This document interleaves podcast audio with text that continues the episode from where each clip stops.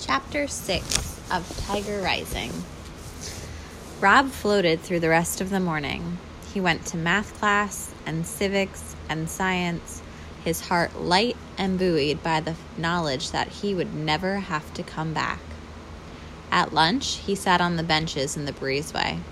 He did not go into the lunchroom. Norton and Billy Threemonger were there. And nothing had tasted good to him since his mother died especially not the food at school. It was worse than the food his father tried to cook. He sat on the bench and unfolded his drawing of the tiger, and his fingers itched to start making it in wood.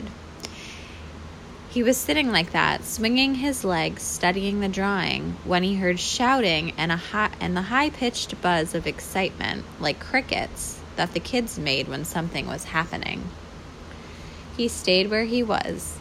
In a minute, the faded red double doors of the lunchroom swung open and Sistine Bailey came marching through them, her head held high.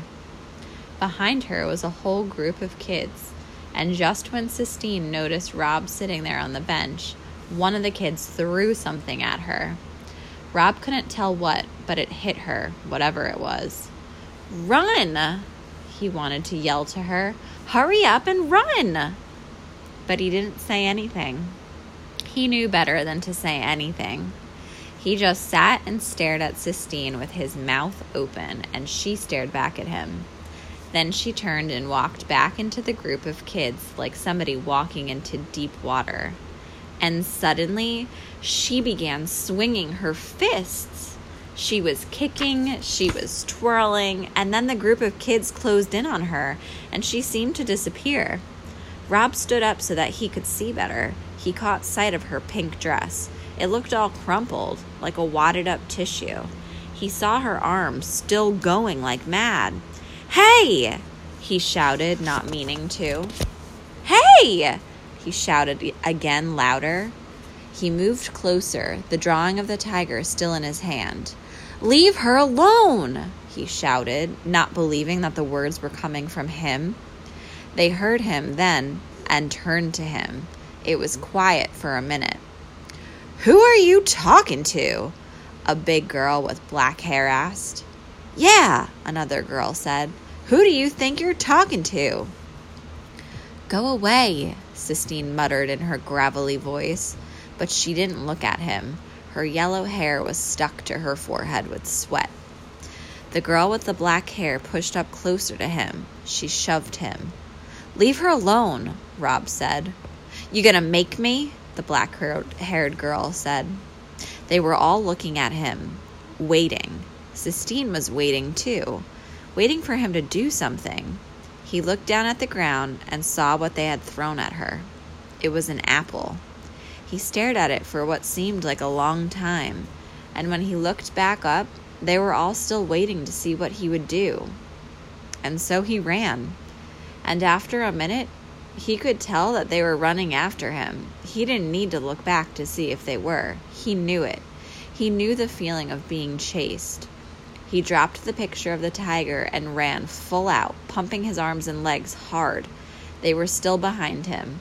A sudden thrill went through him when he realized that he was doing what he was doing was saving Sistine Bailey. Why would he try to save Sistine Bailey? Why would he want to save somebody who hated him? He couldn't say. He just ran, and the bell rang before they caught him. He was late for his English class because he had to walk from the gym all the way to the front of the school.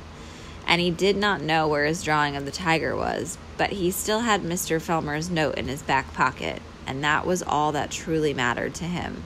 That note proved that he would never have to come back. Chapter 7 It turned out to be an extraordinary day in almost every possible way. It started with finding the tiger and ended with Sistine Bailey sitting down next to him on the bus on the way home from school. Her dress was torn, torn and muddied. There was a scrape down her right arm, and her hair stuck out in a hundred different directions. She sat down in the empty seat beside him and stared at him with her black eyes. There isn't anywhere else to sit, she said to him. This is the last empty seat. Rob shrugged. It's not like I want to sit here, she said. Okay, said Rob. He shrugged his shoulders again. He hoped that she wasn't going to thank him for saving her. What's your name? she demanded. Rob Horton, he told her. Well, let me tell you something, Rob Horton. You shouldn't run. That's what they want you to do. Run. Rob stared at her with his mouth open, and she stared back. I hate it here, she said, looking away from him, her voice even deeper than before. This is a stupid hick town with stupid hick teachers. Nobody in the whole school even knows what the Sistine Chapel is. I know, said Rob. I know what the Sistine Chapel is. Immediately he regretted saying it. It was his, pos- his policy not to say things, but it was a policy he was having a really hard time maintaining around Sistine. I bet, Sistine sneered at him. I bet you know. It's a picture of God making the world, he said. Sistine stared at him hard. She narrowed her small eyes until they almost disappeared. It's in Italy, said Rob. The pictures are painted on the ceiling. It was as if a magician had cast a spell over him. He opened his mouth and the word, words fell out, one on top of another, like gold coins. He couldn't stop talking. I don't got to go to school on account of my legs. I got a note that says so. Mr. Phelmer, he's the principal.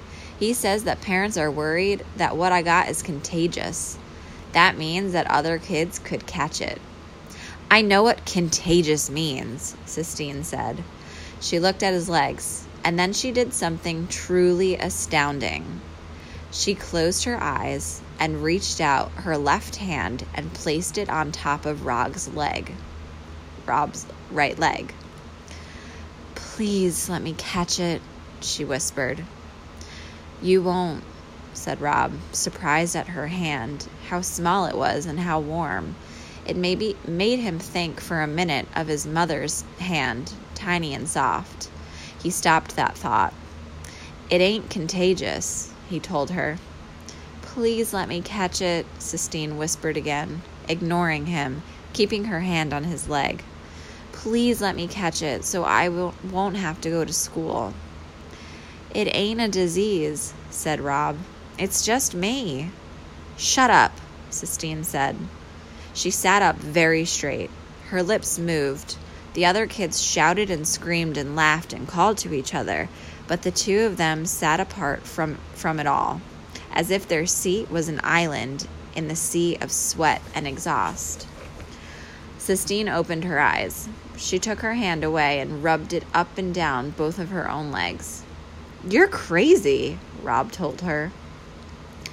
Where do you live? Sistine asked, still rubbing her hands over her legs. In the motel, in the Kentucky Star. You live in a motel?